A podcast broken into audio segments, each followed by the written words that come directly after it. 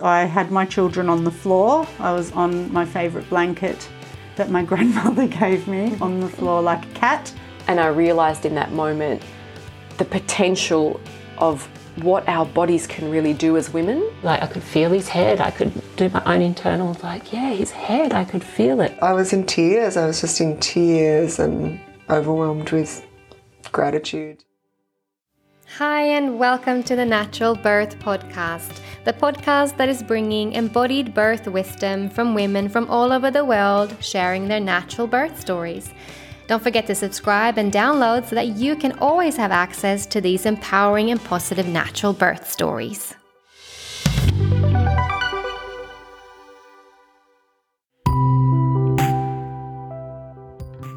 Hi, my name is Anna, also known as the Spiritual Midwife, and I am the Natural Birth podcast host.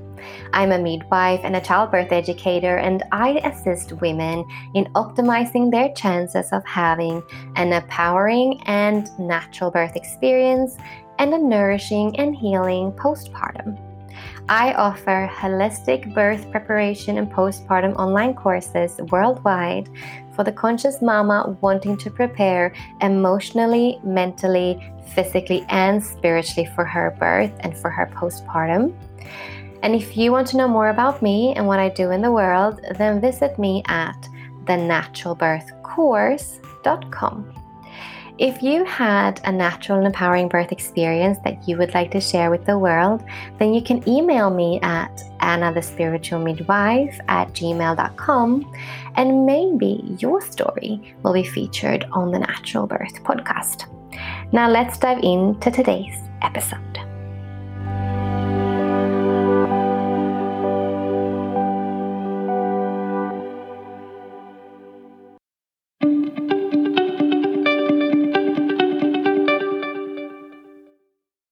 Today on the Natural Birth podcast, we have Anna. Anna is a mum of two from the UK, now living in the outskirts of Stockholm, Sweden. When Anna fell pregnant with her first, she really wanted a home birth, but couldn't afford a midwife, so she chose to birth in the hospital. Anna's labor and birth with her first could and was seen from the onlooker's perspective like a natural and straightforward birth, but not to Anna. Just the act of leaving one's house felt unnatural to Anna, and many things that unfolded during her pregnancy and labor and birth she wished was different in hindsight. So when she fell pregnant again, she chose a wild pregnancy and to free birth in her home. She then went on to become a radical birth keeper to assist women choosing to birth outside the system. Curious about Anna? Find her on Instagram as Turtle Goddess Birth. Hi, Anna, and welcome to the Natural Birth Podcast. How are you today? Thank you so much for having me on. Um, I'm feeling really, really good. And um, I think like you, I really like storytelling, and I think it's a really important way to get like messages through to um, to other women and families. So yeah, I'm really excited about today. I'm really excited too. You are the first radical birth keeper that's coming on ah. the natural birth ah. podcast that I know of. Uh, I have yeah. had another woman on, but she got she became a radical birth keeper after our conversation. Oh, right. So that's Amanda from the first. Oh, season. yeah. Yeah. and um, yeah, and I am really excited to hear your birth stories. Um, we can also tell the listeners that um, we are also planning to do some beautiful work together, you and I, in the in the free birth yes. space and in the pre uh, natal village kind of space. And um, I'm really excited about that. I'm excited to dive into the the plethora of offerings here um, in Sweden, all from you know supporting free birthing women to women in the system birthing in hospitals, wanting a natural and protected birth space, and home births, obviously. I'm a wee bit mm. tired. I, I had a home birth the other night, and I'm still kind of really yes. get much sleep. But we will do our best. I will try to keep focused. Stay awake. stay awake on and, and focused on your story. Um, Oh.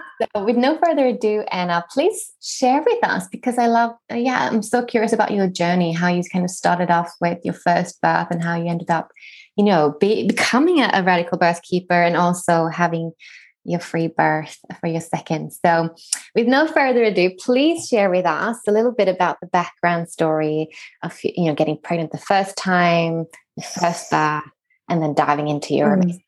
story. Yeah, thank you. um, so I have two daughters, and one, the oldest, was born in 2015, Isla. And at the time, my cycle was all over the place. Like, I didn't have a regular cycle. I had, like, I could have 40 days, I could have uh, 20 days. It was like six weeks, three weeks, da da da. So it took about it took 11 months to conceive. Um, and I was 100% wanting home birth. Really wanted a home birth. Um, but during or in Sweden, you you might be aware of the the rules that you um, in this if you're giving birth in the hospital in the system, uh, it's free. Mm. Um, whereas if you want a home birth for your first child, it, you have to pay out of pocket. Um, and at the time, it was 40,000 Swedish krona. Mm. Um, and at the time, I wasn't prepared to pay that. Um, so as my birth or my pregnancy progressed, I was thinking, should I go home to the UK and give birth there? Like go to my parents' house, and then, but I worked right up until two weeks before she was due, so I obviously couldn't fly. Um, you know, I had so many. Oh, how should I do it? And this was way before I heard anything about free birth. I didn't know anything about that, and I was so I hadn't read any books. Um, I was just unprepared, basically, and I didn't know anything. um, and I thought I had to go to all my prenatal checks with the midwife, and that was so stressful. Mm. So stressful. I had to take time off work to go to the the um, checkup, and you never knew how long it was going to be. So should I go back to work? Da, da, da. Um, and it was like quite regular. Your for your first birth, there's quite a few, Mm. um, and it was testing and it was blood work. And I'm Rh negative, and my husband is Rh positive. Mm. Ah, so Which sadly, you were I- then offered anti-D and I was. um, Uh, so I decided to to birth um, in the hospital. mm. That was how it ended. Um, and at my last um, prenatal appointment, um, the midwife said I measured too small. I'm doing air quotes for anyone listening. Um, so she booked me in for an ultrasound. Yeah, I did ultrasound as well. um, and the morning of the appointment for the ultrasound, I woke up and I was feeling really crampy. I felt like there's something happening. Um, my husband went to work and I said, Oh, can't you just stay at home today? And he was like, No. he didn't understand why. I was just, I just had this feeling. I was like, No. So he was uh, going to come home anyway and drove me. Um, and we took our bag, took, took my bag with Mm. just in case. Um, and I, I went for a walk. I took the dog for a walk, and then stuff was happening, and I was having to walk around on this walk, like breathing through. And people were looking at me like, "What's she doing? Why is she standing there breathing?" um, and then I got home, and he came and picked me up, and that car ride was just the worst. Mm. Like oh, it was so uncomfortable. And now I've just thought, we, I could have just sat in a different position, obviously, but you know, you're like so ingrained. You have to sit in your seat with your seatbelt on. um, and I, I did phone the hospital because it felt so unnecessary to do an ultrasound if the birth process was starting. I said, "Do I really need to come because uh, things are uh, Yeah. like starting?" And she said, "Yeah, you need to come anyway." Uh, uh, yeah. So we went anyway, and the appointment was for um, eleven o'clock in the morning. Um, and uh, during, oh yeah, I remember when I got back from uh, from taking the dog for a walk, I put um, Sam Cooke on, and I was dancing around to the very best of Sam Cooke. Like it was so, I loved that. love that part. Should have just stayed at home. um, uh, so two days prior to uh, the birth, I woke up and it was there was some fluid in the bed, and I wasn't sure if I'd wet myself or as you can do at the end, um, or if my waters were starting to release. And that was also ingrained from the midwife. She said, as soon as you feel like your waters have released, you need to phone the hospital. So I phoned them and I said, I'm not sure if I've uh, peed myself or if it's the waters releasing. Um, so that was in my notes. So that's an important factor uh, for the. Ah, I see. Mhm. And another thing Yeah. that's, that's important to know is that you get Mm. pretty juicy just the weeks Mhm. before birth. You can get like super juicy. And so it can just be natural, naturally, you know, you lubricating. And it's also um, that discharge is what is preparing your vagina to also inform the baby's immunity. And, you know, so it's really, really juicy down there. And sometimes it just feels like, yeah, Yeah. it's a lot, but it's actually normal. Yeah. Yeah, I know. so it wasn't as much as waters, like a whole your waters releasing. Yeah. Um, yeah. but you know, it could have been just, you know, it is uh, exactly what you're saying, definitely. Mm. Um, so we got to the hospital, and in the waiting room, I'm like eh, going through these uh, contractions or the birth process, and there are there's a room full of a, waiting room full of couples all waiting for their first ultrasound, and the whole room is staring at me, and I feel so like uncomfortable and i'm just like eh, trying to get in the zone and breathing through it. And they're, they're all looking at me like why is she here? Yes, she's in the wrong department. Everyone can and of course that. Yeah. Of course i'm the last to go in so the whole right waiting room's like watching me and then they're all gone and it's my turn um, and I entered the room, and the ultrasound technician um, did the ultrasound. Uh, all the while, I was having contractions, and um, she said that my baby was was on the small side, according to the ultrasound, which isn't, uh, hundred percent accurate. Oh no, Nowhere it's a screening tool that's Um, wrong. Yeah. yeah and um, she offered to check how dilated i was uh, wait, wait. was- The ultrasound technician? yeah she said she was um, uh, a, a midwife as well okay. so Okay. yeah don't worry but you know that doesn't tell you anything either um, but she she checked i didn't know and she checked and she said you're four centimeters dilated so Okay. you can just head up we walk up to the um the reception and and i was put in a room and just had to lie there for ages and ages before anyone came to check on me and I don't want to be lying down. I want to be moving about. I was lying there waiting and obviously just in pain because I, I want to be moving. I don't want to lie here. Mhm. Um, and then, so sh- that woman checked me, the midwife that then came in, and she uh, took me into um, the, the delivery room. And she immediately started to put an IV. And I said, What's what are you doing? And she's like, Because your waters have released, we need to do antibiotics. But she didn't check to see if my waters had released.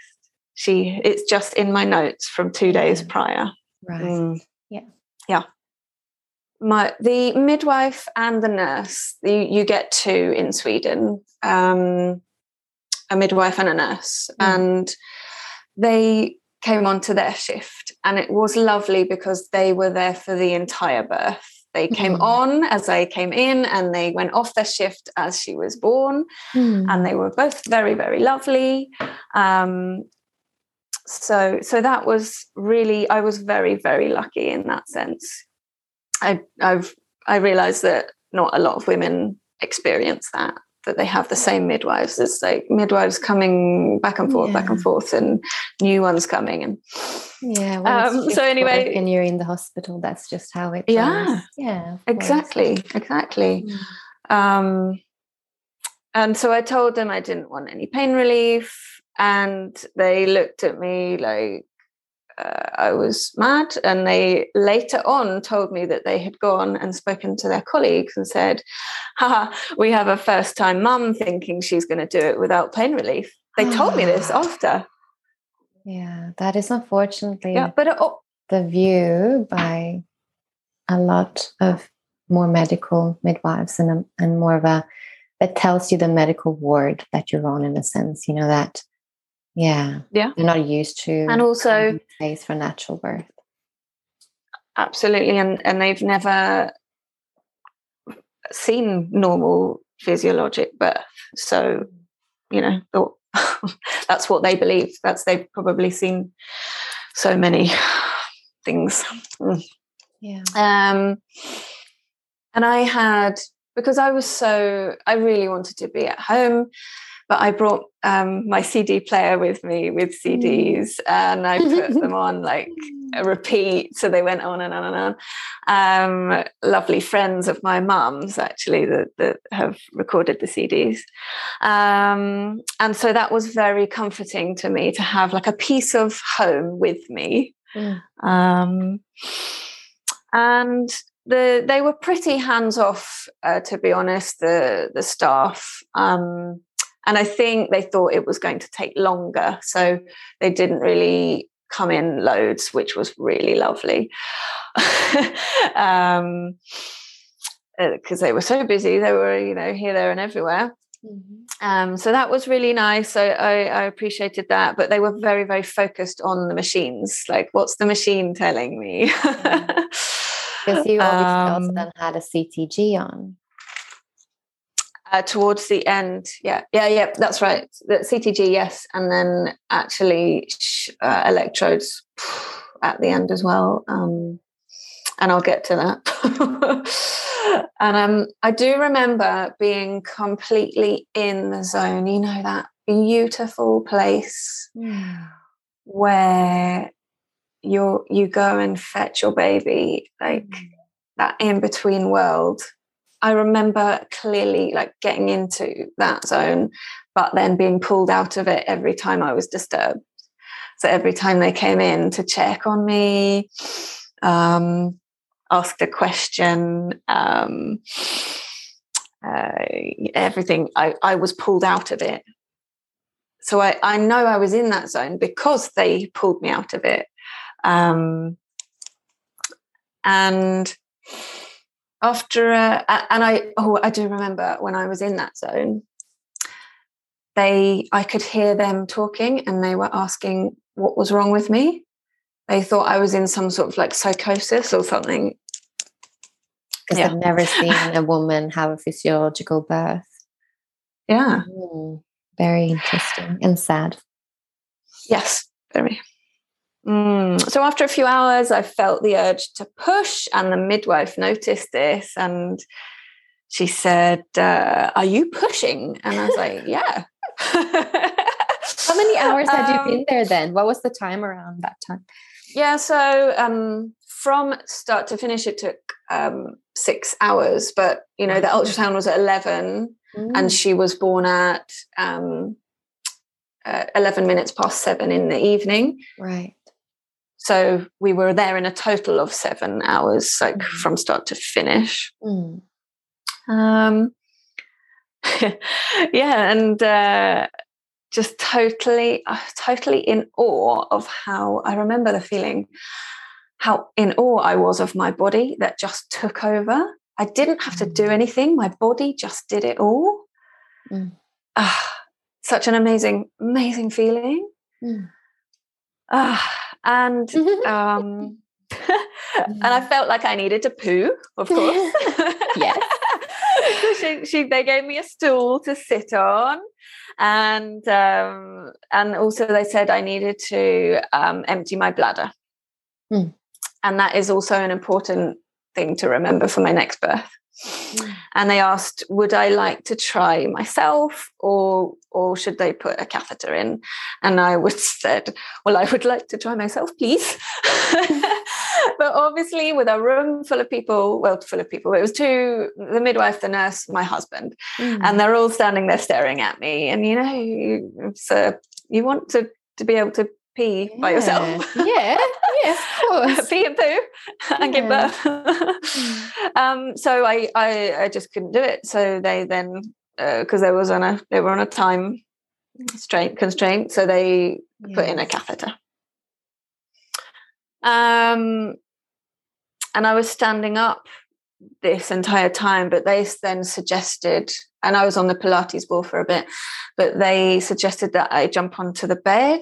Um, and I wish I had just stayed on the standing up because by the time I had scrambled up onto this bed, I was exhausted, so exhausted that I could just lay on my back.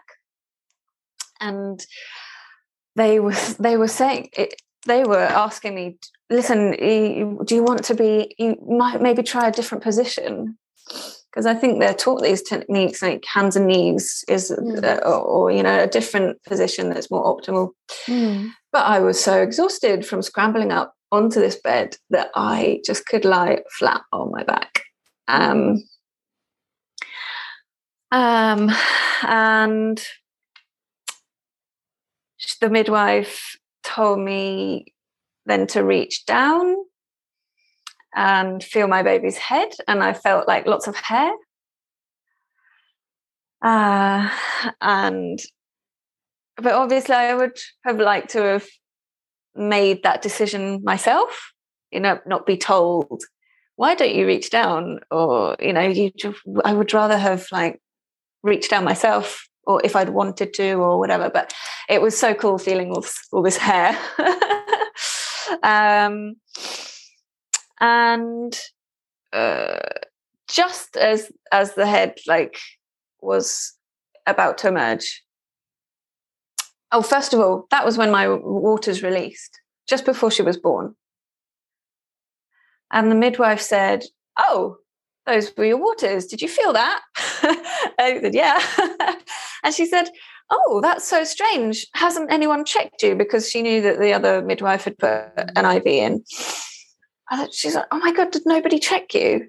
Um, so uh, anyway, so then as the head was about to emerge, the electrodes came out and they pressed the button, and it was all like, ah, uh, all these people ran into the room, but I was completely in the zone. I didn't even notice them. And she said after, she's like, Did you notice that a whole bunch of people ran in here? I was like, No. and she said, Oh, the, the electrodes came off and and I pressed the button, but it was okay. Yeah. yeah. Um so Thing to do. Why would you press the button when the head is out? I mean, then your baby's almost born. You will. You will. I know. Yeah. That's the reliance, the incredibly over medicalized system that is relying so much on the machines that you're actually not holistically looking at the picture. Your baby is going to be born in the next contraction. If you need help, then when the baby's out, then you would call for help. But why would you do it before? Just because your monitoring is not working for another minute or two before the baby's actually born. Know, That is just mind boggling to me. But actually, at the Mhm. same time, it's not because that's what I've witnessed in the system for years. Yeah. And Of course. Um, why I've chosen myself to step out of that system because it is Love it. you get you get desensitized, you get over reliant on on those machines, and you get fearful you know it is a, unfortunately a system that just creates fear of actually but just normal just normal birthing women expecting them Mm-hmm. to need help before they actually do and creating and causing troubles because of it i just want to stop as well and just like for Yeah. anyone didn't realize that so your waters hadn't broken you had been given antibiotics throughout Yeah. your labor for no good Mhm. reason which is Yeah. it's it's really important to understand that antibiotics they're really really strong they're really high doses they really affect you antibiotics you should not take that lightly and and even you know even if you have had your waters broken there's always a risk and a benefit from all medications that you ever take and did anyone actually talk to you about the risks and the benefits of actually having the antibiotics in the first place Absolutely not. Absolutely not. And had I known everything that I know now, Yeah. I know that I could have refused, yes albeit, albeit like uh, I probably would have had a lot of, um, argumentation around it yes, Mm. uh, and but yeah, absolutely, I would have definitely. There's there's no, ugh, yeah, no no information. She just put it in without consulting me or telling me what why. Well, she did say because your waters are broken, but she didn't say why that was what Yeah. her reasoning was. And that's the thing Um, when the waters are broken. Yes, you add up. You you do have a risk of bacteria traveling up, and there can be an infection, which is still very rare. And you know, Yeah, there's always risks and benefits. And you can, you know, if that's something you go with waters broken for 48 hours, 72 hours, then maybe you can start thinking about, okay, you know, the risk is a bit higher. But you know, first of all, you hadn't broken your waters, and you know, it's it's something that you always have to check. Mm. hmm absolutely. And but also, why is there a risk for infection? Because they're doing vaginal exams Yeah. during, yeah. um, increasing that risk. mm, So back to the Um, birth, the head is born, the, the yes. out. You, you very Uh, don't, don't know that there's people around you ready to save your baby because they think that the electrodes. No. yeah. Yeah. And like the, the rest of her then slipped out and Hmm. she was put onto my chest. Somebody Mm. else took her and put her onto my chest. And then the midwife kept calling the baby him. Mhm. him, him, him, him. And then she said after a while, Oh, I keep calling him him, but it's maybe I should check. and uh, and my husband had already whispered in my ear that it's a girl. Hmm.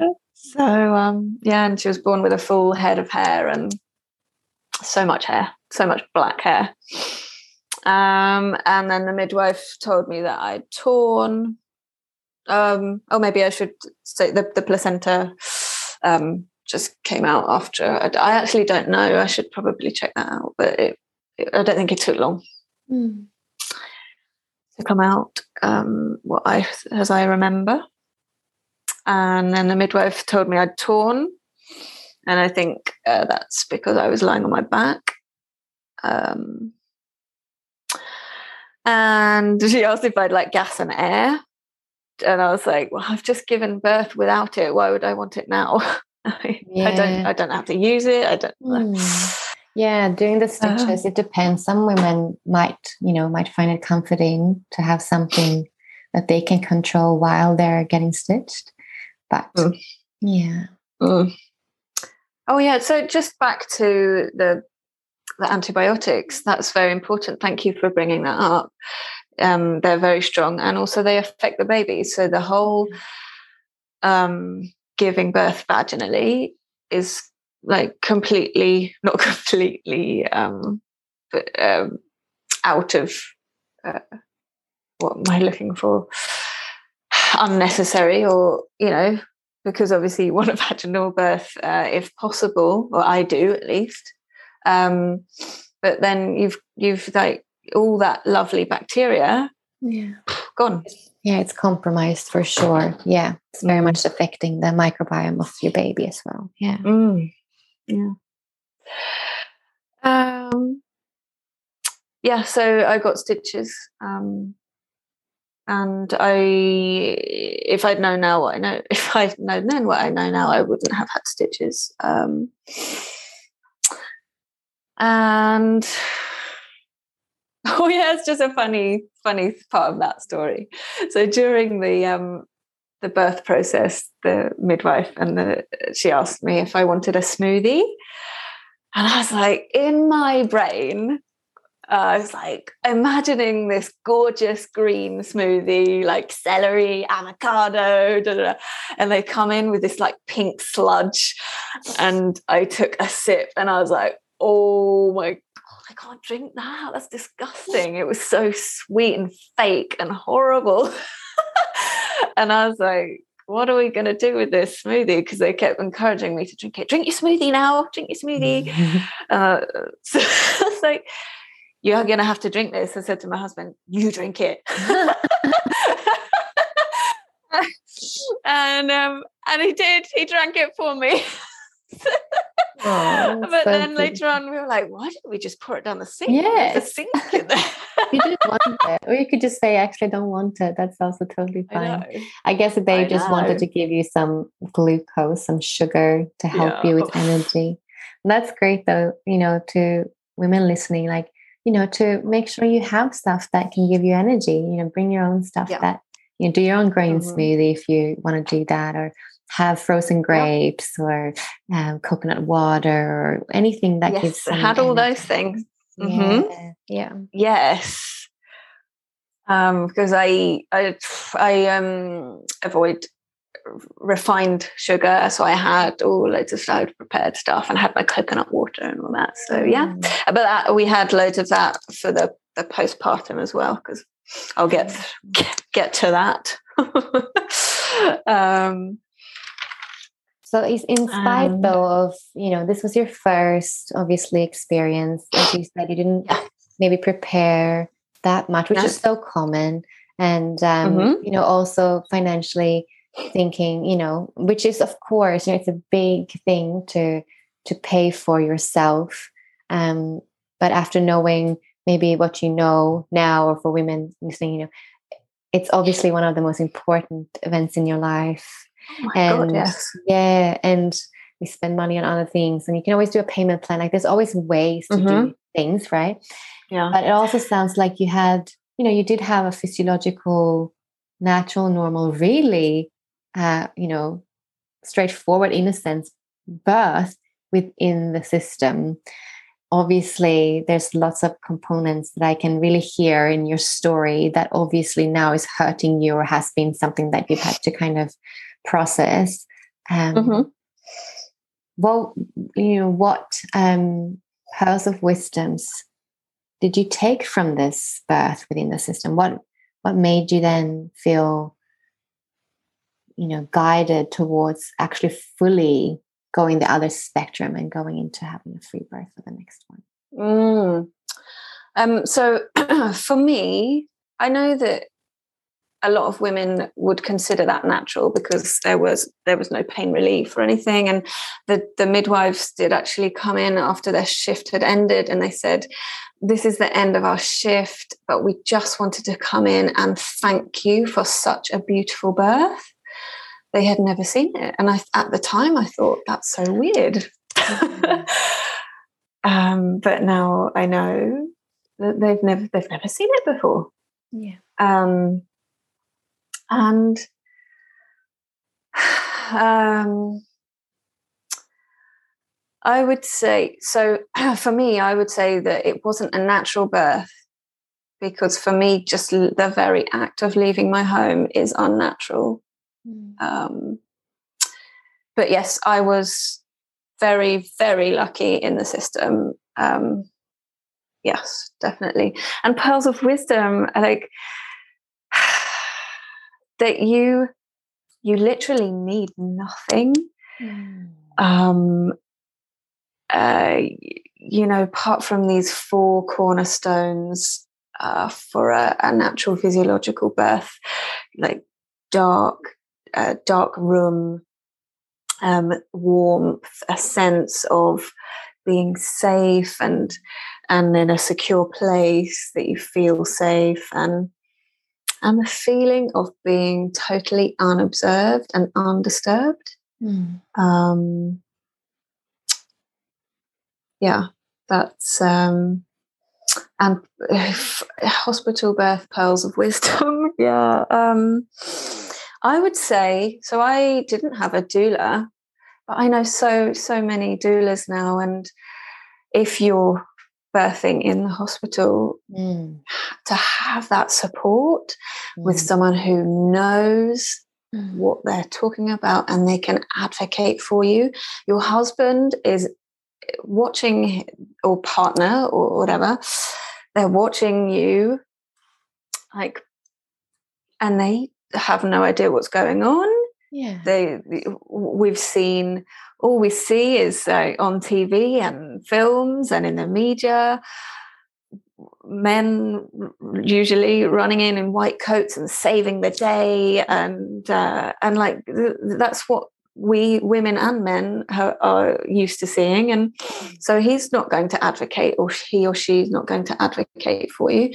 So just having a support person that that could do that And holding Um, that sacred continuity of care space.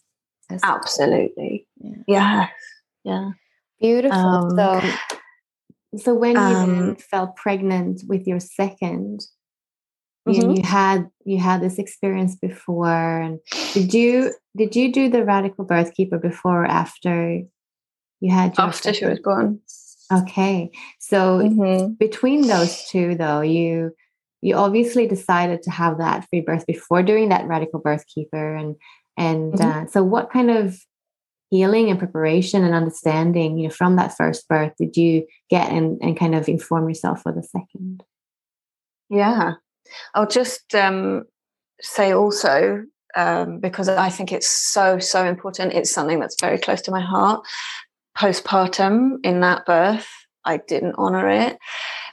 We were kept in for two nights because she was born in the evening. And in Sweden, after 24 hours, your baby has to be checked out and, or has to, but uh, I'm sure you can refuse that baby as well. doctor, Um, yeah. yeah he has to they, um, and then sign you out and they we just wanted to go home we were we just wanted to go home straight away and they said oh, good luck having a doctor come in at seven o'clock at night because that would have been 24 hours so we had we were stay, stayed in for two nights Whoa. i know and i think because it's still in my notes that my water's released they never amended that Mm. so they came in all the time and checked on my baby oh no. it, it I know it felt to me like they were in every 20 minutes, but if I look at my notes, it's it says they're in every two hours.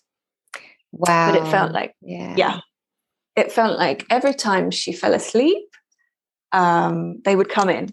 To check her And I temperature think that has- and stuff like that. yeah, Mm, yeah. Yeah. and I think that that has really disturbed her sleep um, pattern because she was a terrible sleeper and she always just wanted, like most all babies, that they want that contact, but we had to rock her to sleep all the time for every nap, every, and she would only sleep if she was in contact with us. Mm.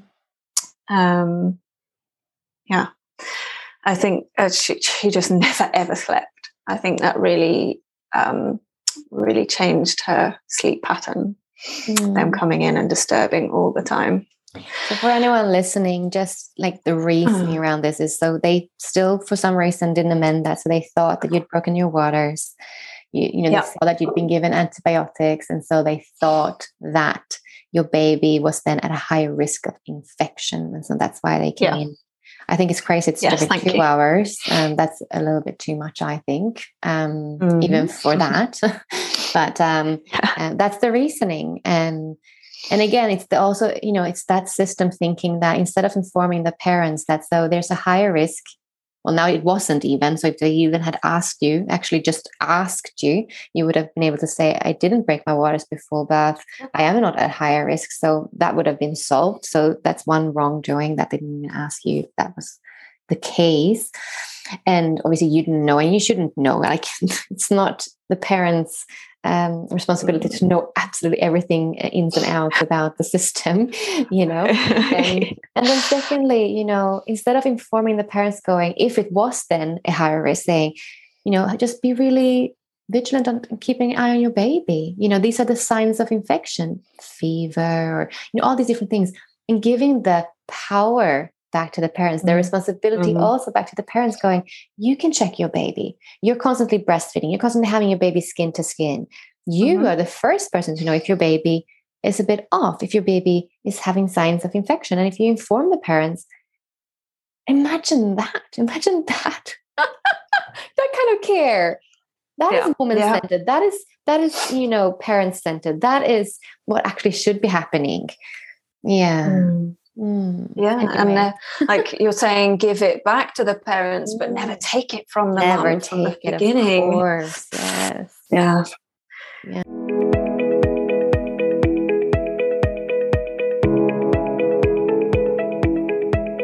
Do you want a natural birth, Mama? Then a natural birth course might be for you. Do you see birth as a rite of passage and an important and transformational event that you'd like to feel fully empowered in meeting? Are you, like many other women, realizing that it is time to take back your power as a birthing woman in the birth space and birth your baby your way? Would you like to feel calm and confident as you birth your baby with all the tools you need in order to meet the labor sensations naturally and be ready, body, mind, and soul? Do you deeply down know that your body was made to birth your baby and that you have all the inherent power and inner wisdom to do so?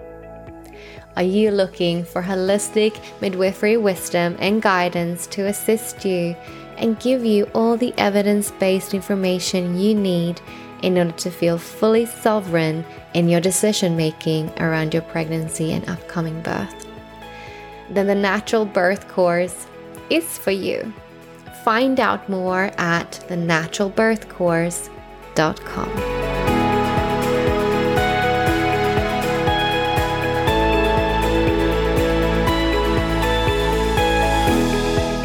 postpartum, uh, I was very stoic. Um, and I had never had um, uh, anyone else model for me that those, that's a sacred time mm. to connect with your baby mm. and you know just lie and breastfeed have people do stuff for you mm. um, all that and and so I just, you know, carried on as usual. I took the dog for a walk. It was February, it was freezing cold and snow, and I got plugged milk ducts and I was had a temperature and I was walking around with the dog and I was like trying to hold back my tears because I was in so much pain. Um, yeah, so that was that postpartum. yeah, so the takeaway think, there, and for every woman listening, is like honor your postpartum, right? It's just such a yes. sacred time, and you can avoid mm. so many issues from just resting and caring for yourself. And the things that do come up, uh, you can handle better if you just have already planned those 40 days at least to just care mm-hmm. so deeply for you, breastfeeding, and all of that. Okay, so yeah. that was a wild initiation. Yep. Uh, yeah, and like, it, yeah, yeah. I found her birth amazing. Don't get me wrong. Mm. I, I, I, it was the most amazing day of my life. Mm. But there were so many things that were unnecessary and could have been avoided. Mm. Sorry for so, interrupting. Go on. yes. So, so share with us now. You you you know you had a few years before falling pregnant. Was that a conscious conception? The second one, were you already kind of planning a free birth, or was that kind of you got pregnant and you go, okay, how am I'm going to birth this time? What was the story for you? Mm-hmm.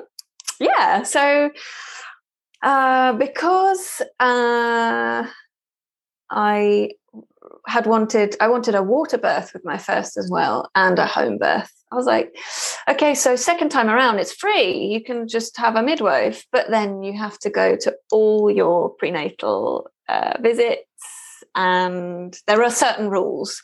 the, the pregnancy has to be like completely without um, any no uh, Complications or any kind of yeah, you have to be Complications, yeah. on all yeah, Thank you. ways. Yeah. yeah um and i had two uh pregnancy releases. Mm, both at six weeks. Mm, and i had done research and found out you know the dangers of ultrasound and so the first you know they just they just released naturally. Um i didn't go and see anybody um and this yeah so they and they were both at six weeks. It was very early. Um it did give me a sense of wow my body is so cool. Um it's doing what it's supposed to do. There was obviously something wrong and my body's like releasing it. And isn't that amazing? Mm. um, but the second one, we had actually already told Isla that she was going to be a big sister, and then we had to to tell her that she that the baby had died, and she was so distraught, and she was crying, and I was crying, and Mm. um, but I can also see like you, oh, yeah, you maybe shouldn't have told your your daughter if it was so early, but at the same time, normalize death and normalize Mm. like as a family. yeah, and Yeah. find ways to grieve together. Learn early that Yeah, the part of life and and how to be held and comforted in that grief. yeah. And there's a reason why people are so afraid of death, and you know, because it's it's not normalized. It's Mm. you know shut away behind doors and yeah so yeah i love that. It was like a healing for uh, us Mm. together. Um yeah so then um riley yes it was a con- conscious conception yes. Um uh, so my my younger daughter riley she is born in 2020 um and on the the day before she was born i lost my mucus plug And so just let And me know about your so how did you choose to free birth? When did that decision happen? Yeah, sorry. Yeah, that was the question. um, yeah, okay. So I took um, a conscious motherhood course with a woman, and she, at the time, she had two children. She's had three now. She's had another baby since then, I mean. And she free birthed them all. Um, and I was like, oh, you can do that? and another woman, um, she oh, she gave birth on her uh, father-in-law's land or her parents-in-law, and she was going to have a midwife, and the midwife could hear her as she was like r- walking up out in the bush, you know. And she could hear these like really primal sounds and knew that this is it. She's giving birth now. And I was like, wow, you can give birth outside. That's wow. that really spoke to me. And so that's kind of my initiation into free birth. And I um I discovered the Free Birth Society um and I would listen to their podcasts and I think it's so amazing that you have this podcast and you're reaching so many more women in Australia and Sweden and all over the world. So you know getting the information out there. Amazing. Yeah so I and I would listen to them every day and like cry along with other women and laugh and just be outraged and just overjoyed with them you know how they went from they could have gone from a traumatic birth to a free birth or yeah it's um yeah uh, that's that was my initiation to free birth and then i um I read some books, uh, and I especially love. I'm going to write this in our chat. um, Robin Lim's um, uh, Placenta, the Forgotten Chakra. Ah, Love that one. Uh, but that was that's about placenta um, rather than free birth. But she covers um, uh, that kind of thing as well in there. Um, yeah, so um, I didn't go to uh, any. I didn't go to the midwife during or for prenatal care. I had a wild pregnancy. Okay, so you decided fully to not participate at all. Engage. Mm. yeah. I went once at, at 32 weeks Mhm. uh, to get proof of pregnancy. And she uh, was actually very um, open minded. And I didn't tell her I was going to free birth, but she said, Can I ask you why you? Because she said, I'll book you in for the next one. And I said, No, I'm okay now. Thank Mhm. you. And she said, Oh, can I ask why? And then I, when I explained um, that I didn't feel it necessary, she said, Okay. She was, you know, she was fine with it. So that was nice as Mhm. well. I'm not, sh- I'm sure not many women have that experience. Yeah. Um, Yeah, I mean, this is how it should be in a system Mhm. that is woman centered. Um, you know, it should it should be accepted that your choice is your choice. You know, there can be an asking so that you know there might be that feeling. Oh, is it an informed choice? I mean, you know, you had a very informed choice in this decision making. It's your yeah, Yeah. up to you. yeah. exactly. Love that. Um, yeah. So, shall I go on with the birth, or is there another? Yeah. So anything- tell. Yeah. So- um, yeah. So the day before, I lost my mucus plug, and I didn't uh, see that with Isla, the first birth. So that was like, ooh, this is new. uh, and by then, so the day after the when she was born, I was would have been considered overdue, which there is no such thing, but um, 10 days. Mhm. Yeah.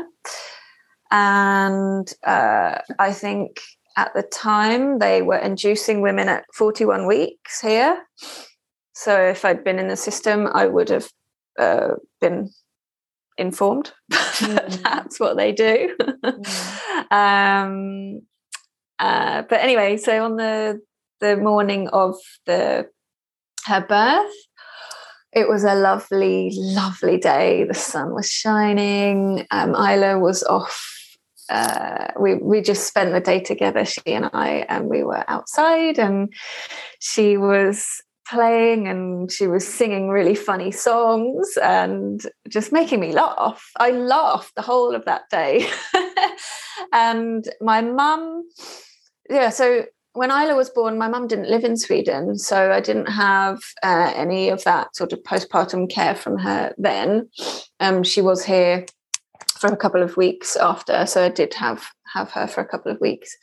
Um, but she, her since Isla was born, she moved to Sweden, and so she phoned me, and she uh, just intuitively know, knew that I was going to give birth that day. Uh, she's a very special woman. Um like a healer in all senses. And she just knew and she was like waiting for me to invite her over. And she was like why isn't she inviting me over? And she's like what are you doing today? And then i was like oh do you want to come over? And she was like yeah. So she came and i had i had asked her to be present for the birth Mm.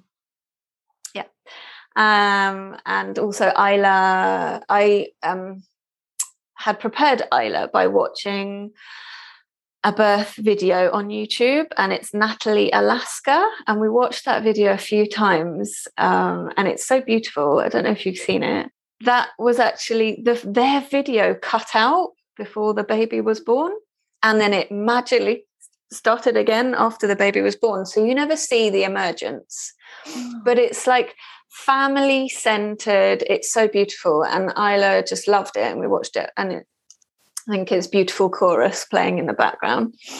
And so I had prepared her. I was fully like wanted her to be at the birth, um, like completely normalize it. You don't need to give birth in the hospital.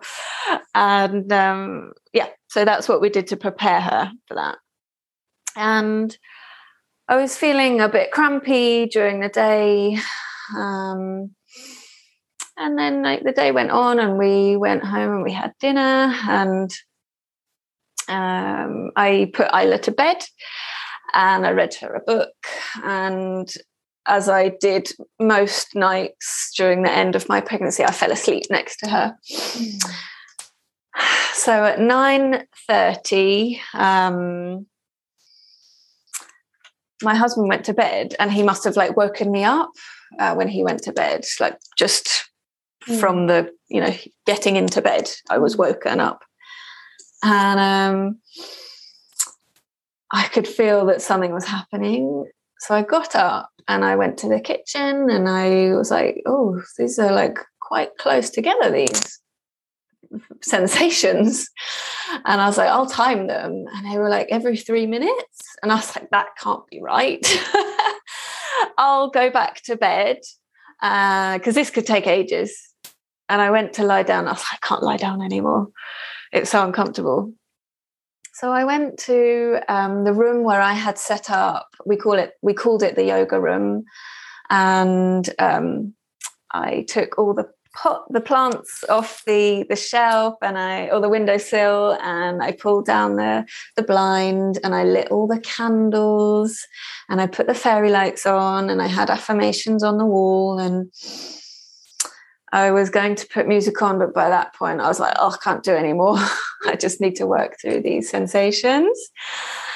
And we had a pilates ball so I was just leaning on it with my arms resting on it and I must have done that for about an hour. And then I felt like I really want to have a bath. Mm. And I really, uh, as I wanted a, a water birth with my first, I was like, oh, well, so I don't really know where my second will be born. She'll choose, or the baby will choose. Will it be in the yoga room? Will it be mm. in the bath? Will it be in the kitchen? You know, I'm open to it all. Mm. And so I went to the bathroom to try and run a bath and I just couldn't do it. So I had to go and wake my husband up. And I was like, Can you run me a bath? And mm-hmm. he looked at me and was like, Run you a bath? like in the middle of the night, completely unaware. I was like, Yes, please. And then he was like, Oh, okay. so he ran me a bath and then he went and got me my candles. And then another one. So I had four candles. So it's completely dark apart from these four candles. Mm. And then I had water, coconut water, and like a labor aid mm. that I had prepared. And he put the water and coconut water by the bath and the labor aid like completely out of reach. I was so annoyed. and then he sat down on the loo on the toilet. Sorry for everyone international on the toilet. And I was like, it's okay, you can go back to bed because this might take a while. So then he went back to bed. And I was just hanging on uh, the tap of the bath, working through my sensations. And then I thought, oh, I need to like just uh, change position. I'll, oh, I see if I can lie down. Nope, I can't lay down. and then, so from Isla's birth, it was still in my head about emptying my bladder mm. because I thought, no one's here to put a catheter in. So I'm going to have to remember myself, keep emptying your bladder. Uh, so I got up and I went for a wee, and then I was like, oh, something's happening now. I really had to like bear down. And I was like, um, I thought my husband was asleep, but he could hear the change in my mm. voice. So it was like primal, three very, oh, sorry, one very primal. And I was sitting on the toilet and I was like, wow, that was intense. So wonder if something's coming. I was like, no, I'm not going to feel because I'll just be disappointed. And then I was like, no, I have to feel. so I put my hand down and I was like, wow, there's a head. There's a head. and then I was like trying to get up from the toilet and I couldn't get up. And I was like, no, I'm going to be one of these women who gives birth on the toilet. Gotta love the toilet. Goodness. I mean, and there's a reason why a lot of Mhm. women give birth in the bathroom. It's it's dark, it's usually warm, and you do your most intimate things in a bathroom. Yeah, Uh, absolutely. the birth I was just attending the other night, she had a baby Yeah. on the Yeah. floor of the bathroom, almost on the toilet, but we could help her because we were we were Yeah. a few in there to help her. But yeah, she ended up on the floor. So I call my husband. I'm like, if you know, I think the baby's coming. So he rushes through and he helps me up. So on the next uh, push, her head comes out. And just the coolest thing from that birth was standing up, watching her head rotate. That was just so amazing to watch.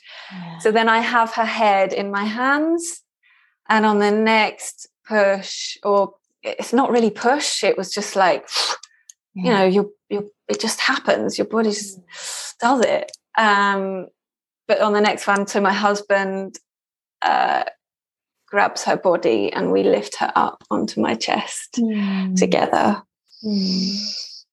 Um, and as soon as she was born, so so she was out in like three of those intense Mm. sensations, and like just as soon as she was born, he rushes out of the bathroom. And I'm like, where's he going? Just given birth, and he comes back in and he like announces the time. 2346 a quarter to 12 at night Nonsense And I had time. and he knew how important it was to me uh like you know because not just the day because we uh, if he hadn't checked we wouldn't have known what day she was born as it was quarter to 12 at night. Mm. but also you know uh, astrologically like yes she's uh, a gemini but what's her moon and ascendant and all that we wouldn't have known. So that was so that was so amazing that he remembered and uh, i was just like looking at this gorgeous baby and it was so amazing and magical but at the same time so normal. Mm. so normal. And i would my mum um, woke up two minutes later and she could hear crying. She was like why is Isla crying in the middle of the night? And she sounds like a baby and then she was like ding ding ding ding it's the baby. So she comes in the dog comes in and i was like oh my goodness there's a baby. And i like i really need to sit down. So i get back in the bath and i just sit there in the dark with my baby and i'm like oh five fing- uh, 10 fingers 10 toes. Just like breathing her in. Hmm. and then my husband says what what is it? And i hadn't even bothered to look. It wasn't important to me. It was Mm-mm. just like so i had a look and she was quite swollen and the um the umbilical cord was um like between her legs. So i was like oh it's a boy because it looked like a pair of balls the swollen Yeah. and then he was like are you sure? And i checked again. I was like oh no it's a girl. So i got to announce my own baby's like sex this time. And uh, then I was like, quick, get Isla. And my mum went and woke Isla up and she came in and she was like, what is it? And I said, what do you think it is? And she said, it's a girl. I said, yes, you're right. And oh, she, um, we just took some photos and I, I had my friend um, kind of in line to come and take pictures. She's a photographer. And I had said, Can you come and photograph the birth? And A, we wouldn't have had time to have her come over because it just went so quickly. It took just over two hours. Mm. And secondly, it just would have been a completely different birth Yeah. if I had felt she is very, very aware and she's very um, she blends into the background if she's a if she's taking photos but at the same time i just i feel like it would have been i would have felt observed Yeah. So, um, so I have really just not great pictures because it was so dark in there, but I love them anyway. Mm. Love the mm. pictures. Mm. Um, but you know, I see so many gorgeous pictures that mm. are taken like professionally, and I'm like, oh, I wish I had those pictures. Mm. but um, yeah, just like family, a family birth. Um, yeah, yeah. And then um, Isla said, can I go back to bed now? so she went to bed, and I felt like the placenta was ready to come out. Mm. So I, yeah, I just like thought, you know, come on now, placenta, you're ready to be released. I'm ready. And it just kind of slipped out into the bath. Um, and we weren't sure whether we were going to do lotus birth. Do you want me to explain for your listeners, or do you think most yeah, people sure. Know? Yeah, absolutely. We've talked um, about it a few times, but it might be new listeners. Okay, gone over. Yeah. Okay, well, um, so lotus birth is when you leave the cord attached to baby and the placenta attached to baby until it falls off naturally. Um, but I uh, I wasn't sure how I was gonna uh, if I would have the patience for it. Mm. But we let it stay attached. It was in a bowl for 17 hours. Um, and uh, yeah, so after I felt like I needed to come out the bath, and we went and sat on the sofa, and we just kind of chatted. It was so calm and quiet and we just chatted for a bit and then we all kind of my husband went to bed and mum was so sweet. I had fallen asleep uh, on the sofa and she had the job of like washing my placenta as we weren't sure if we were doing lotus like making sure that mm. i know it was that was her job anyway and she checked it over and I have this gorgeous picture of her holding my placenta and she just the look on her face is like oh, in awe of mm. this gorgeous organ that my body grew mm. I, I love that picture um and so I'd fallen asleep and then she uh I woke up and I really needed a wee and I and I looked around and she was asleep next to me on the sofa my mom Hmm. And I was like, Mom, can you please help me? Because I had like baby and the placenta in a bowl. So she carried everything and I was like, went for a wee. And then couple of hours later, I woke up again covered in meconium. um, and that stuff doesn't come off. yeah, it's some sticky stuff. Hey yeah now i know that you can actually use like oil, coconut oil or something and that is easier but i was like mom can i woke her up again mom can you help me um, so she um, she helped me to like wash all that off uh, or scrub it off um, yeah so uh, and i mean yeah i'm i'm aware that i wasn't I didn't have anyone, no like radical birth keeper or or like a wise sister or anything, but and my mum was asleep. But I think just having her there energetically, even though she's asleep, uh, was a massive like um, help. Yeah. Yeah.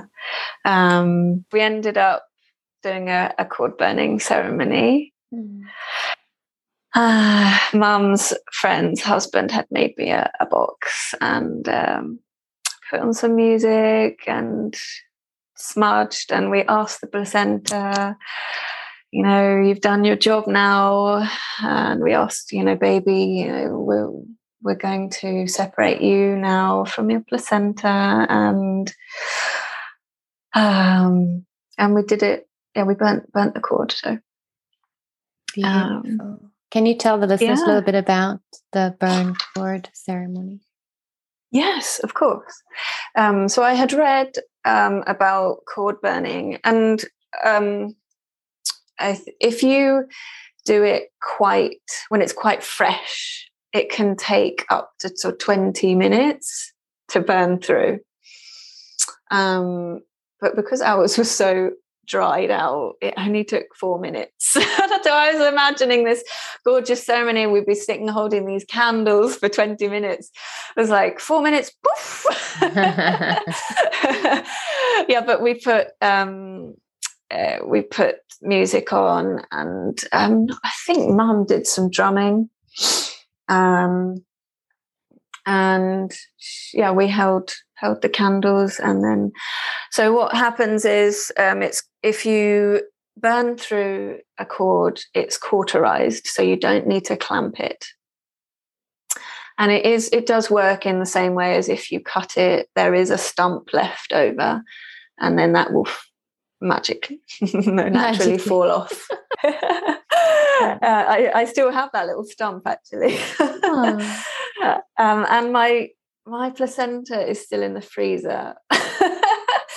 I I am going to bury it, but I was waiting for somewhere to bury it and now we have somewhere to bury it so mm. um yeah but i did all sorts with that placenta i ate some of it um in a smoothie. Um, and yeah, we're gonna, we've, yeah, we did all sorts with it. I might do a tincture with it before I bury it. Mm. But I want to just um, bring up some important points that I always forget, and I don't know why.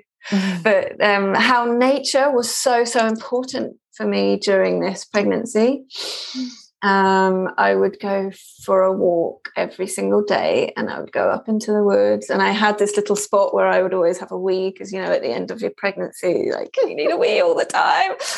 And it was like a fallen tree and it had like a, a, a branch sticking up so I could hold on to the branch mm. with my big, mm. heavy belly and, and have a wee there. Yeah, just connecting with nature. Um, and also, as soon as she was born, Riley, I had the thought, wow, I want to do that all over again. Um, and also, how healing this birth has been for my mum and mm. just like the ancestral lines. Because um, mm. mum had, she had that my sister's birth um, was so so traumatic um, and she was constantly fighting to have her natural birth um, and uh, yeah it was so so traumatic and it's just done such healing work for mum and she's mm. so so grateful and i'm so grateful for her as well yeah.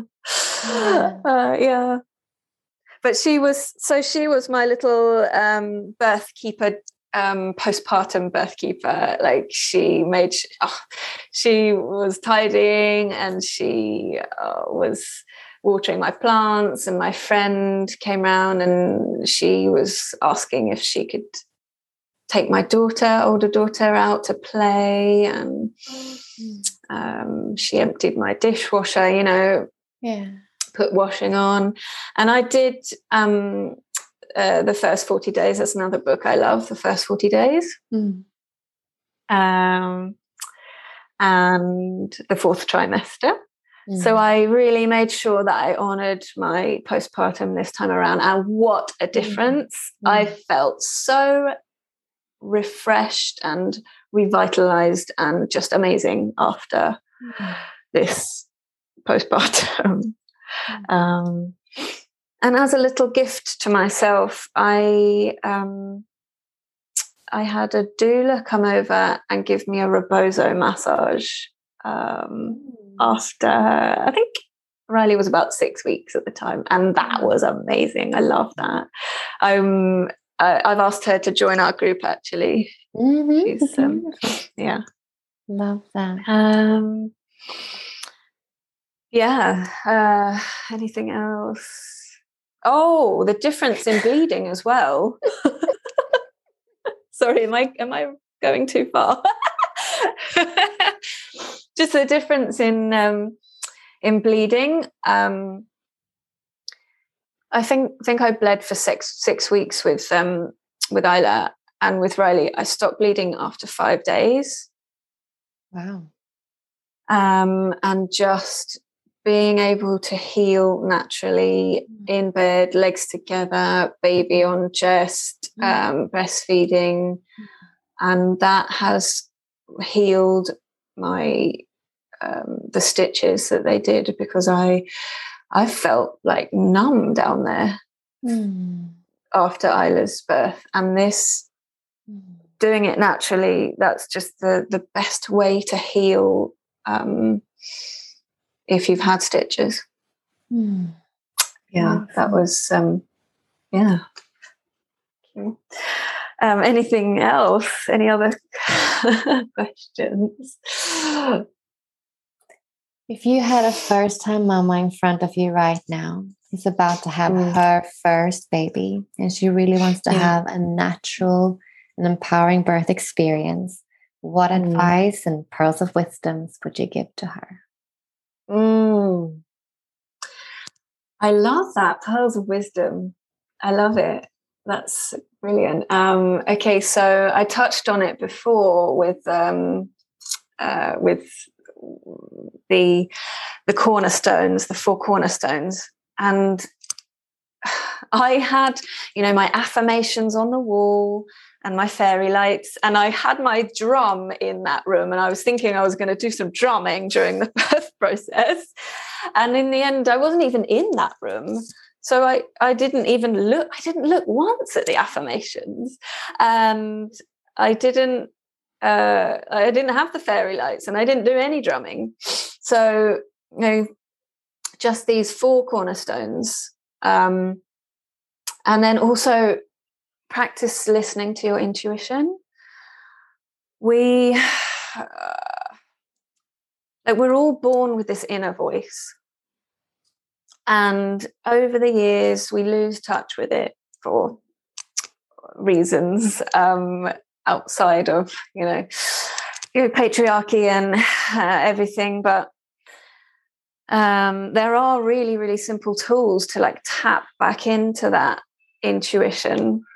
And I do, I use them myself and I use them in coaching. But um, another great way to like to to tap into it is to spend time in nature and like become aware of your surroundings that we are nature nature is us um, and instead of listening to machines and testing and you know other people's fear and opinions like to, to look inside look and inside yourself and um I I didn't tell a lot of people that I was free birthing because I didn't want to take on their fear.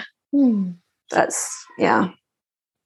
Um, even people who knew I was having a home birth had like their little opinions and but yeah. Um and yeah, just remember that despite what we've seen on the television, films and in the media, we're all descendants of women who have birthed naturally. Hmm. We're all descendants, like that lineage. Everyone, all women, ancestors, elders, you know, ancestors have done it. Beautiful. Thank you so much, Anna, for sharing your birthing wisdom on the Natural Birth podcast. It's been an honor to have you and to know you. Oh, thank you so much for having me on and listening to my story and for all that you do and for inviting me into your your birth world and your world.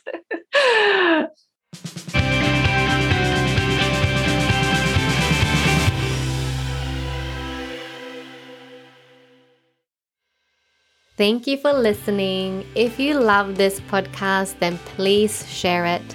Grade it on iTunes and leave a comment. If you want to connect on social media, you can find me on Facebook as The Spiritual Midwife or on Instagram as The underscore spiritual underscore midwife. Thank you for listening.